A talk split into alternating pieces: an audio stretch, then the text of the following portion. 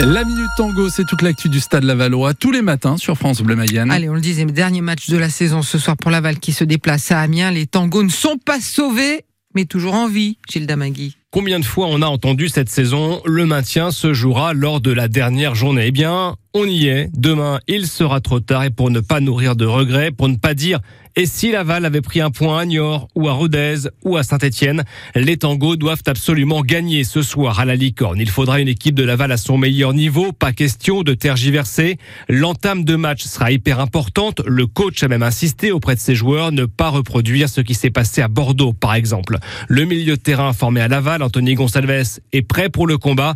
Il y a une institution à sauver, dit-il. Si je dois laisser ma vie, je la laisserai. Donc, euh, si je dois laisser un genou, je laisserai un genou. Quoi, c'est pas un problème. C'est beaucoup plus important le, la situation du club, de laisser le club en Ligue 2. Pour certains joueurs, ce match sera le dernier avec un maillot de Laval. Six ans après, personne ne souhaite revivre le scénario d'une descente en national. Alors, derrière les tangos. Amiens Laval, c'est à 20h45, soirée foot sur France Bleu Mayenne dès 19h30 avec une émission exceptionnelle animée par Franck Gotteur.